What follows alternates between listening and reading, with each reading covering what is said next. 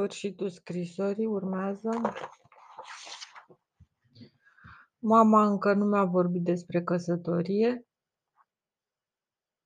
dar uh, las lucrurile să curgă.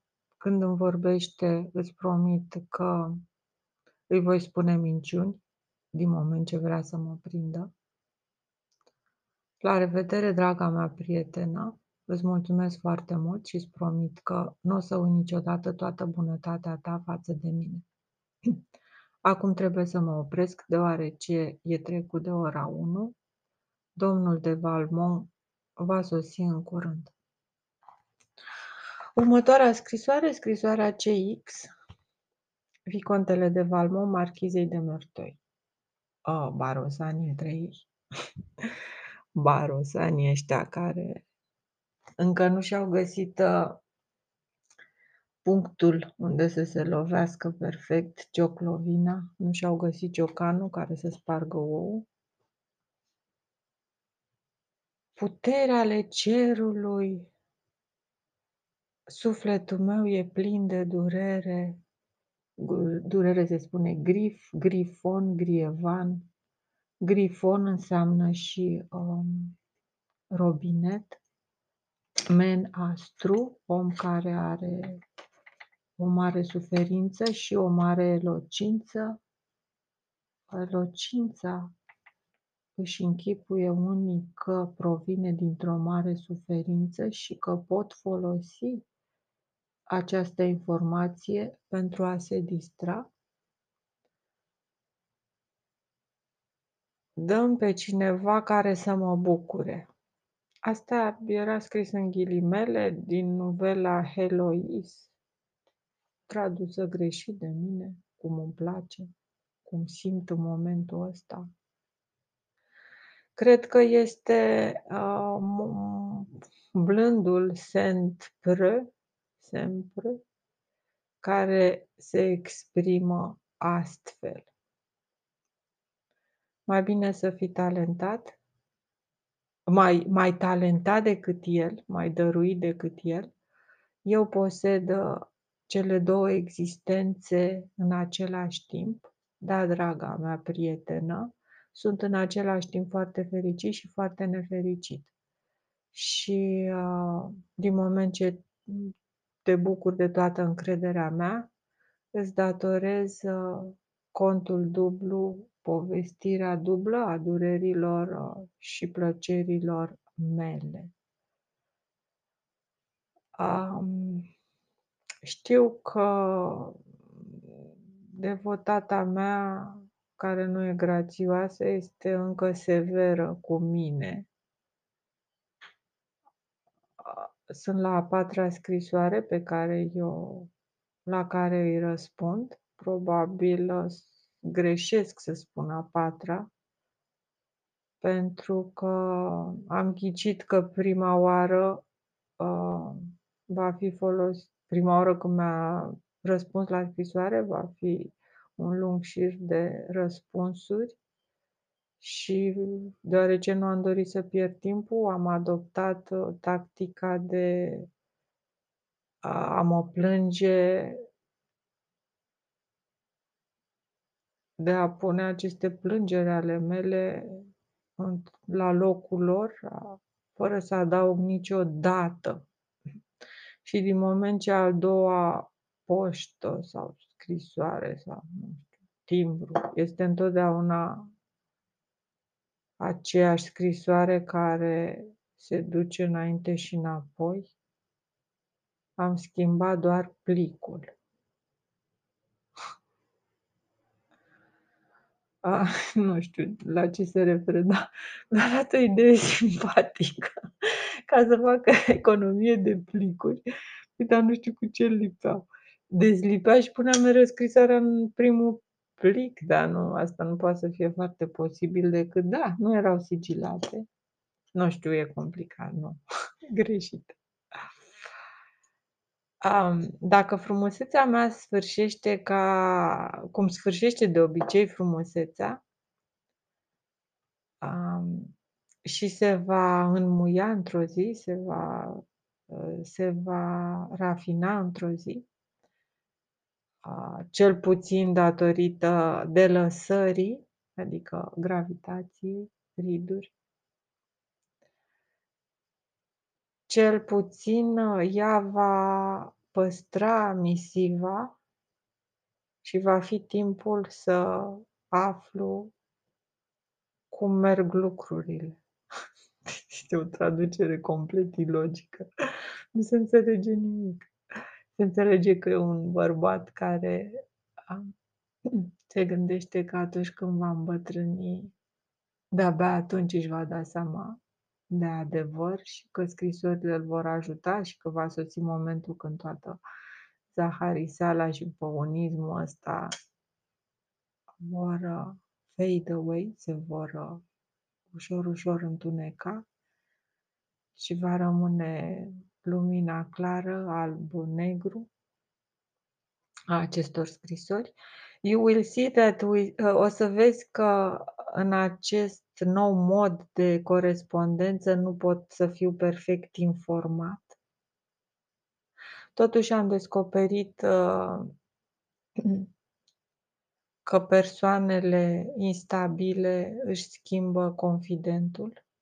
Persoanele sunt foarte instabile și își schimbă confidentul. A fi confidentul cuiva a, era un mare avantaj, folosit din când în când în romane, când se acumula suficient material și se acumula periodic. Um, cel puțin am, sunt convins că de la plecarea ei din șato, nicio scrisoare nu a sosit de la ea pentru doamna de Volange,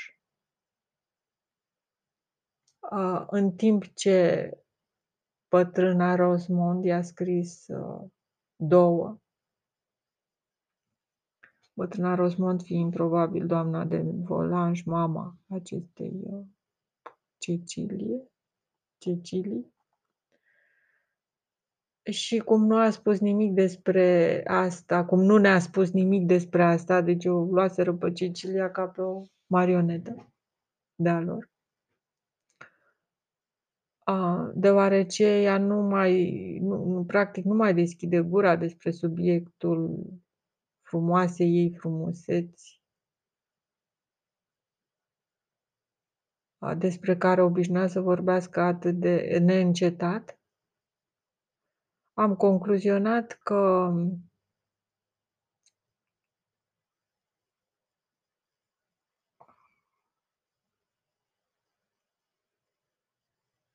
că ea se bucură acum de încrederea ei. Care ea și care ei? Habar Presupun că, pe de o parte, nevoia de a, de a-mi vorbi și pe, cealalt, pe de cealaltă parte puțina rușine de a trebui să facă mărturisiri doamnei de Volanș despre un sentiment atât de dezavuat, atât de prost primit, atât de lung timp neacceptat, au produs această mare revoluție.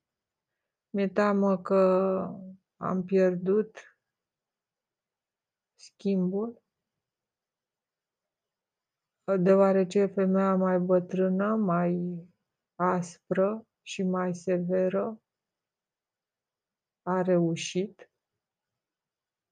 Prima nu ar spune niciodată lucruri rele despre mine, dar cealaltă le va spune cu dragoste. Și această, acest atac uh, moale este mult mai uh, terifiant decât e cel mai terifiant sentiment al unei persoane, atacul moale, într-adevăr, probabil cel viclean.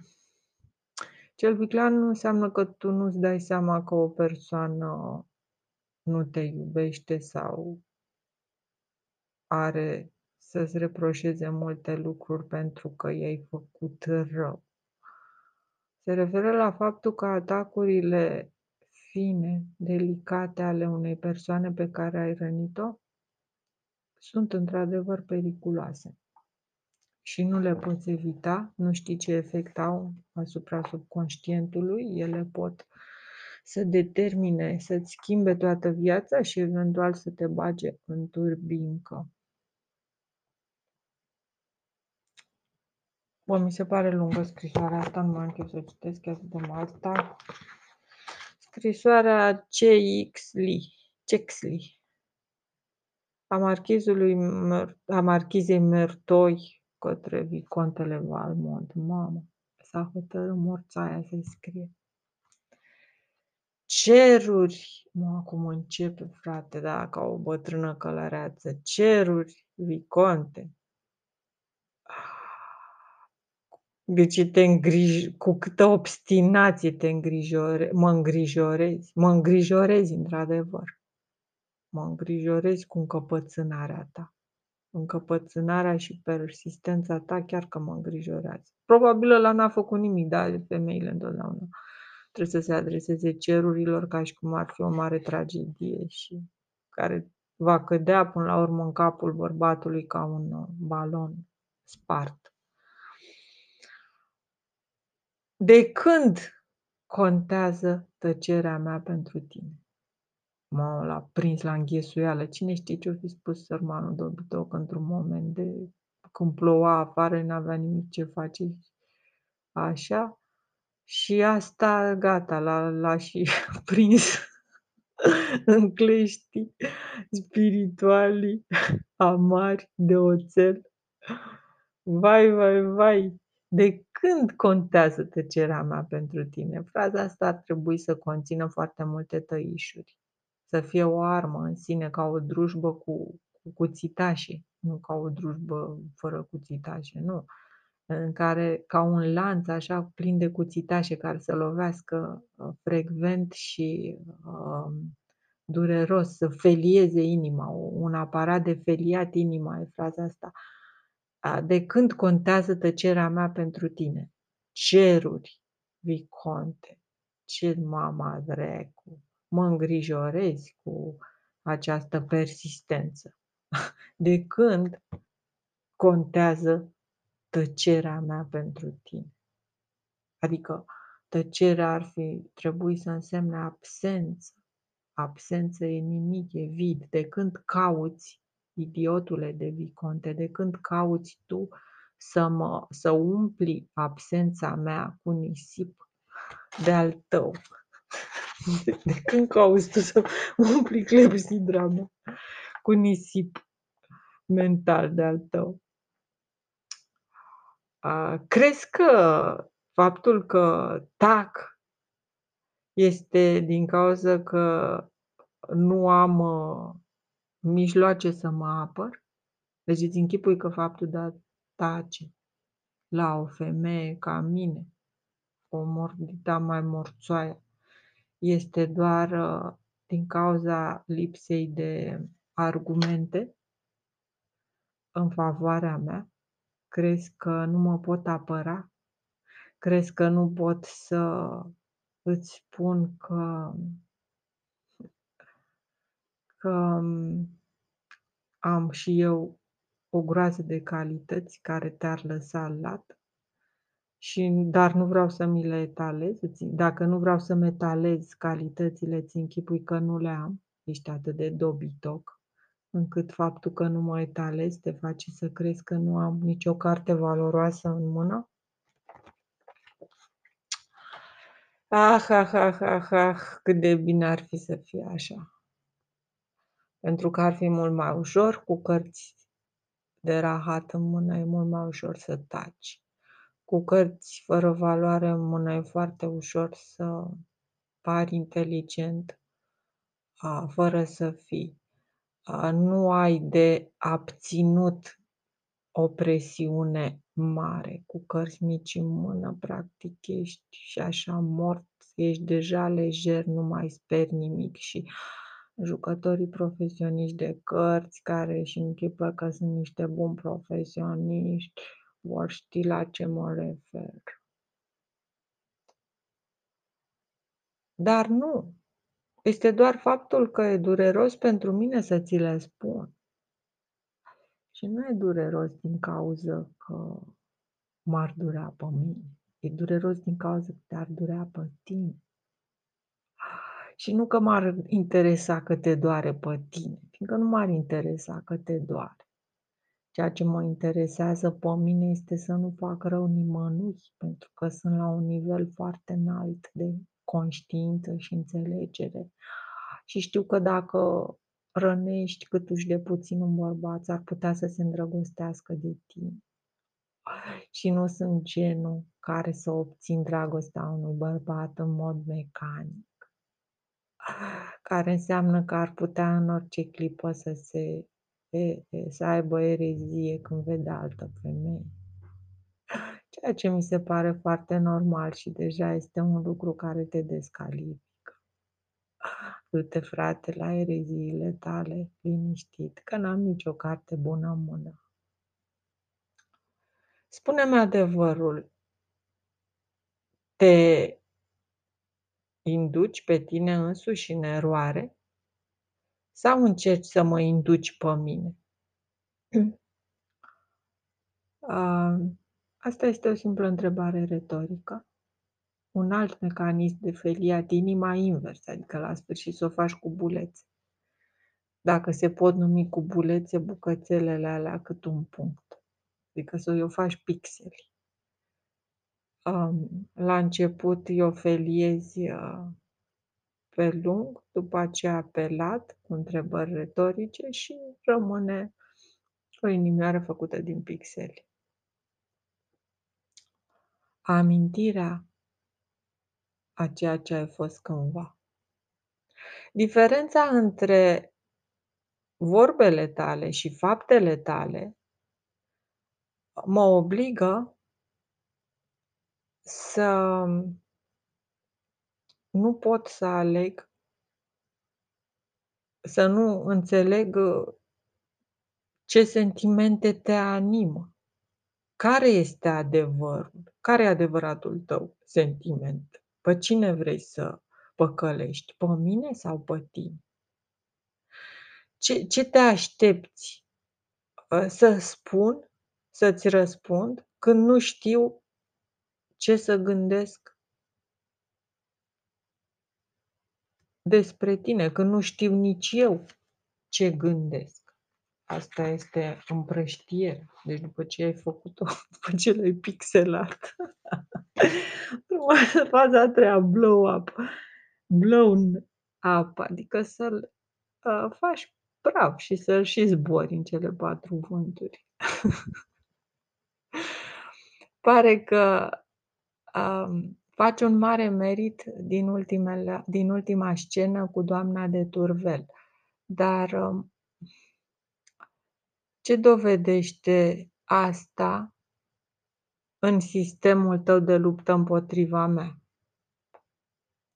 Să presupunem că nu ți-aș fi spus niciodată că ai iubit o femeie suficient încât să îi fi necredincios.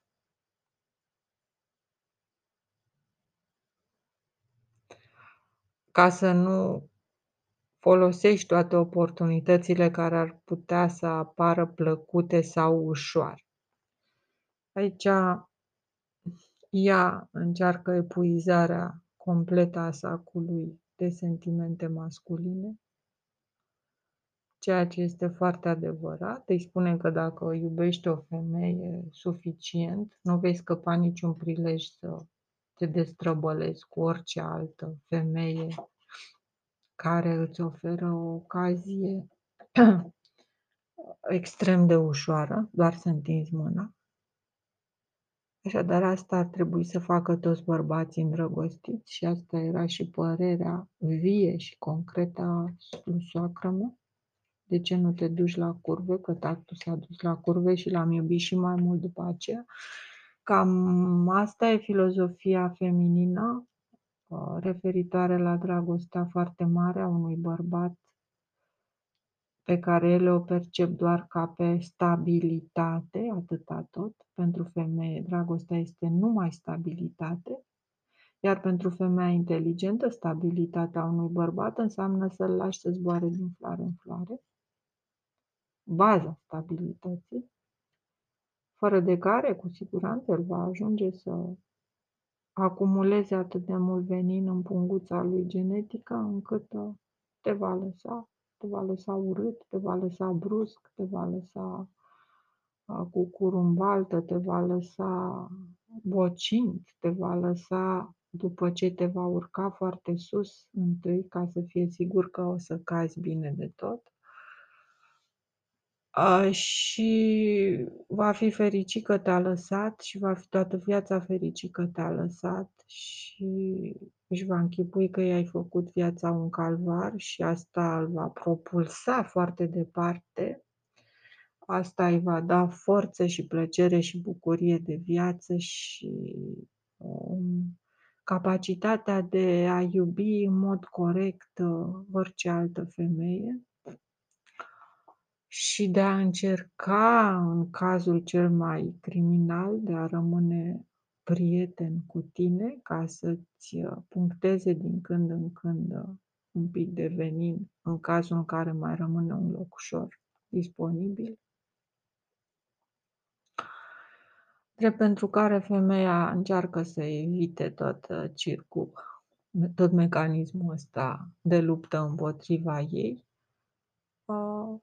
lăsându-l să se joace cât îi poftește inima de jur împrejur, cu condiția să rămână serios într-o relație care pentru ea chiar înseamnă ceva. Um, cred chiar că ar fi aproape același lucru pentru tine să fii satisfăcut de altă femeie, ăsta deja e conceptul japonez, care e un pic mai înalt al iubitelor care îi duceau pe iubiți la casele de prostituție și le alegeau ele femeia potrivită, care e mai potrivită decât ea, un fenomen pe care îl cunosc și îl înțeleg foarte, foarte bine un fel de, uite mai cățelușule, uite aici o pulpă mare, cum îți place ție, cu grăsime sau fără grăsime, cu sau fără, cu un os mai lung sau mai scurt, cu uh, o dovadă a faptului că te cunosc. Um, așadar, the first, prima care îți vine la îndemână cea care singură îți creează pofta, cea care e în stare ea singură, fără ca tu să faci nimic, să-ți uh, să ridice tot uh, acest monument numit iubire în mintea bărbatului și să se așeze împreună cu tine deasupra. Uh, monument care cu siguranță se va dărâma ca o structură ca o structură scheletică prost îmbinată, rapid, în grabă. Graba de construcție este graba de destrucție.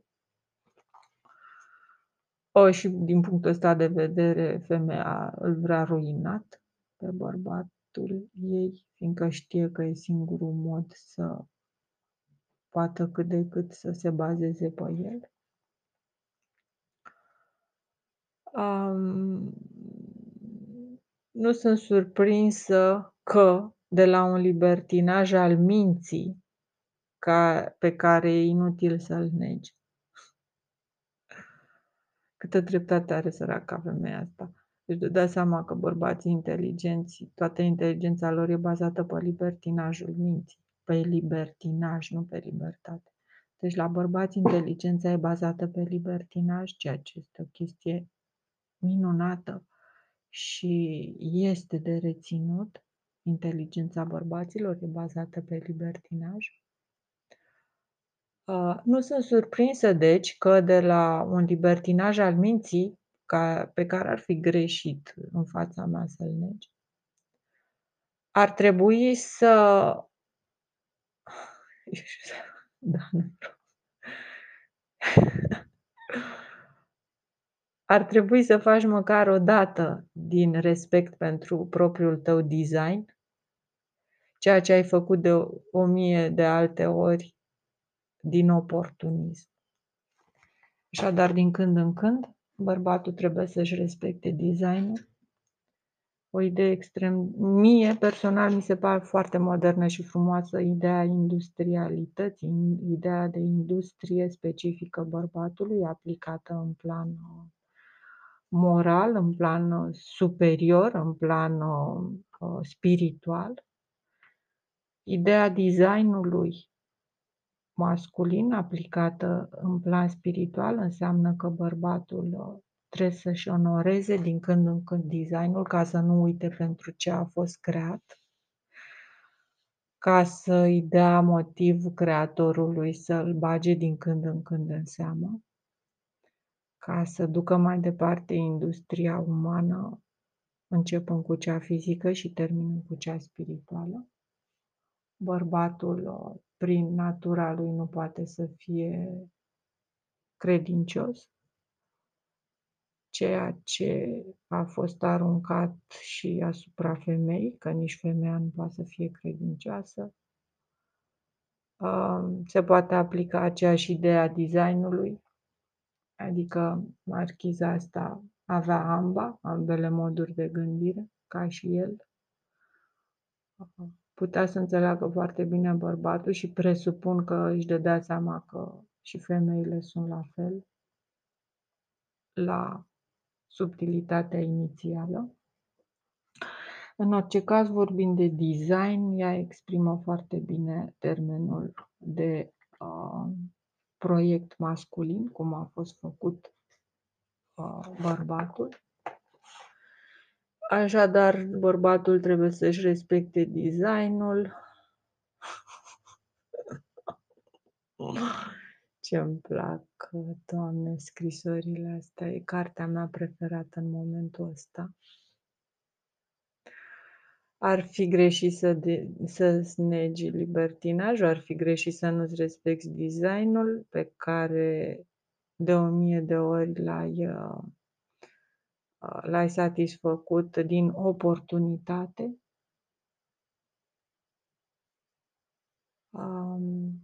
Cine nu știe că este însuși mersul lumii și obiceiul vostru al tuturor de a zgândări creaturile adică speciile species, de a zgândări, de a cerceta tipurile umane, de a, um, de a cerceta reacția oamenilor cu precădere a femeilor în anumite cazuri, cu precădere a bărbaților în alte cazuri și asta se s-ar numi practic designul sexual ai zgândări pe ceilalți, pe celelalte creaturi pe care le consider evident inferioare, care sunt inferioare, sunt făcute practic să fie zgândărite de un design superior. El care se abține de la așa ceva în ziua de astăzi este considerat romantic și nu cred că te-aș putea acuza pe tine de așa ceva. Iată cum îl trimitem câteva cuvinte la plimbare.